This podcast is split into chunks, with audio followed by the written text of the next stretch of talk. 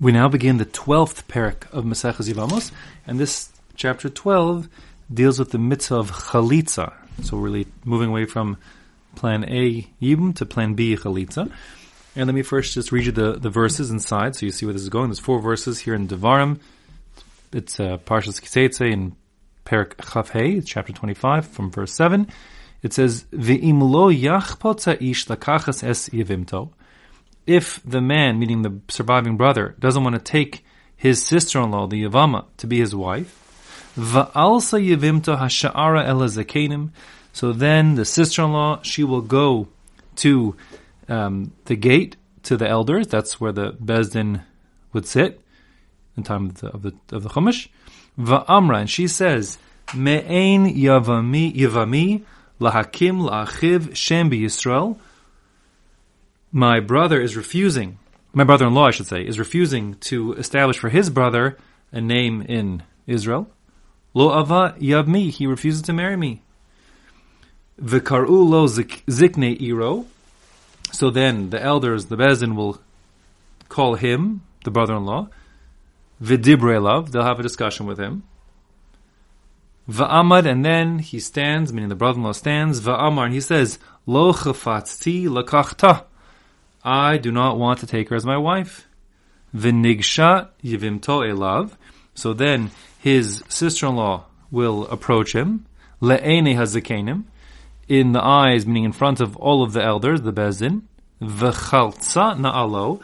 And she'll remove his shoe. Here the word chaltza, that's where the chalitza comes from that, the removal of the shoe. Me'al raglo, from upon his foot.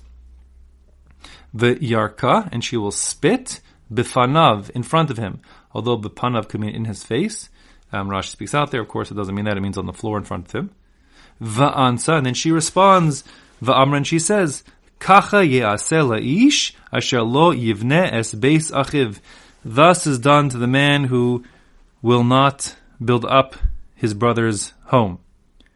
V'nikra shmo v'Yisrael, and then his name will be called out amongst Israel. Beis Chalutzanal, that he is the one who was Chalutzanal, who had his shoe taken off. Now that's the, those are the psukim.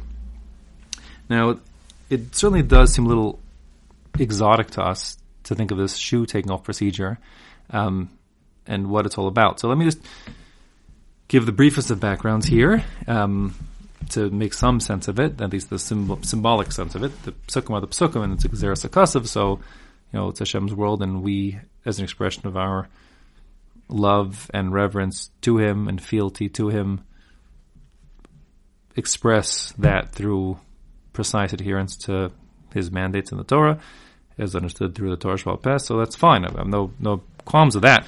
Um, but just to explain, like, what, like, some symbolic idea of what's happening and why this choice of symbol with the shoe. So the Ramban, and more explicitly, really the Malbim, in Shemos, when the Malbim talks about the verses of Shal Nalechem El Reglecha, when Moshe Rabbeinu is told to take his shoes off um, from his feet when he's standing in front of the, the, the burning bush, the sneh. So the Malbim explains that a shoe is the symbol of the body with respect to a place for the soul to this, the, the human S-O-U-L, the soul, to um, have a way to interface with the physical world. That is to say, the same way when it comes to a shoe. So there's a person, and he puts on a sh- where his the bottom of his person, meaning his the sole of his foot, S O L E, the sole of his foot, bottom of his foot. Um, so to allow it to interface with the world without being damaged, so he wears a shoe to protect his, his foot and then the, he sits with his feet inside the shoe, and that then allows him to traverse this world um, without being sullied or damaged um, by it, but to interface with it. And similarly, there's a soul in heaven, S-O-U-L, um, which needs to interface with um, this world as it comes down, and um, but not be damaged by or sullied by it. But it has to interface with and influ- influence and interact with this physical world. So for that, it gets a body the soul is put inside the body, and the body becomes like the the soul's office, if you will, um, where it can do its do its work that it has to do in this world, um, and acts through the the tools that the body provides it. um, but the body therefore, and the body sort of allows the interface, but still protects and keeps pristine the soul. So that's the idea here, that this person who died in the story of the Yibum case, so he dies without any heirs, um, direct, you know, I should say, any, any, children, I should say, any descendants to carry on his legacy, um, and therefore he's sort of like a, you know, like a, a, dead end on the family tree. And the Torah looks at this on some level as being like a, a, a tragedy that a person, every person is significant, and has a role to play, and the role a person has to play um, is not just some sort of temporary role, but a role that has impact and influence and should have impact and influence um, Doros, you know, for generations, a person, everyone plays their role in the collective story of, of Yisrael, every Jew in the story of Yisrael. So this person whose life was ended without him having um, descendants to carry on his legacy, to actually inherit his physical possessions, and carry on his, his moral teachings and influence um, to the world and subsequent generations. So that's a bit of a tragedy. And by having a new marriage with his old wife that affords a possibility for him even to be reincarnated, perhaps, um, for a soul to come down to another body, or at least uh, to have all his possessions be um, flow to a single household, which will use them, um, you know, to to do the good that and job that his possessions in his household, his his physical you know assets were there to do, and so on. So the idea of the yibum, as we said from the beginning, is to sort of perpetuate the name and legacy of the deceased and if this brother is refusing to do that for whatever reasons, so then um, that's considered to be like a bit of a a bit of a, a shame, and and he, therefore he's he's essentially shamed, as you see in the psukim over here. Um, I guess I'm, i want to emphasize that since Talmudic times, Chazal have already decided that people are much better off doing chalitz than yibum, um, and therefore that's a common practice, and therefore chalitz is really the only avenue. Um, to resolve this issue nowadays because they were concerned people would do yibum for the wrong reasons, um, and that would not be good. Well, yibum might be good for the the deceased. It certainly may not be good for the surviving brother and sister and widow um, who have to live their lives, and maybe they shouldn't be uh, marrying one another or or doing yibum, etc. So therefore, this is chalitza, this is the procedure. And we will see in this parak and the details. So let's start ready now here with Yevamos Parak Yud Beis Mishnah Aleph. This is 12.1. Mitzvahs chalitza b'shlosha dayanim.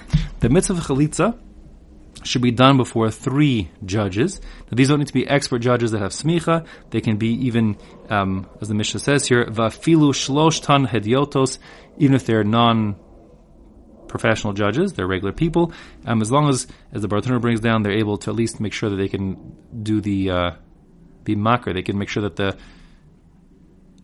the verses that the Yavam and Yavam need to say can be said clearly, um, and others add to that list of requirements that they're basically experts um, in Hilchos Chalitza. I mean, they don't have to be experts across the board in Kul and have smicha like that, but the Ritva, Meiri, etc., all point out at least they have to be experts in Hilchos Chalitza to administer Chalitza. So that's three people. Um, by the way, rabbinically they added at least two more have to be present um, bringing total to five. Those extra two are there to make sure that it's some. it's publicized because you want the word to go out that this woman is, you know, ready to marry, and hope we hope that someone will marry her very soon. So we want the word to go out and that to be sort of a public public event. Chalta b'min al chalitzasa kshera. Now, if the chalitza is done with a min al, a min al means a shoe made of soft leather as opposed to a hard leather shoe. So that's okay, bidi eved. L'chadchili, we want a, a, proper leather shoe um, that protects the foot well. And that's important because I told you the symbolic idea of it protecting the foot, but that's also din. It's called, that's what a nal is, one that protects the foot. So a min al is someone with soft leather, um, which as long as it hasn't got holes in it or something, would be okay. Um, bidi eved, although we want a, a firm, a firm, solid, highly protective shoe. But on the other hand, but on pilin, if we're talking if we're talking about like a slipper, this is a shoe that's made out of fabric as opposed to leather, since it doesn't protect the foot sufficiently. Chalitzasa psula. Removing that slipper would not be effective, would not be a would be pasul, and a pasul active chalitza, which means what does pasul chalitza mean? It means that this woman remains um, attached to her brother-in-law, and she can't marry anybody else she wants till they do a proper chalitza. Um, so she's it's not doesn't didn't free her yet. Um, in addition, um, it actually apostles them from ever getting married. So once you did this procedure, even if we did it wrongly, it has to be redone. So now he can't change his mind, do yibum after all. Besandal sheyesh lo akev kosher. If talking about a shoe, a sandal here is a proper hard leather shoe. That's good. That has a kev, like a uh, protecting on the back of the heel, like Yaakov Avinu was grabbing into the heel of Esav. kev. it has a heel to protect. That's kosher. That's good. Although kosher sounds like only b'di'evid, um, this is actually lecharchila. It has to have a protective. It should have a protective thing on the back.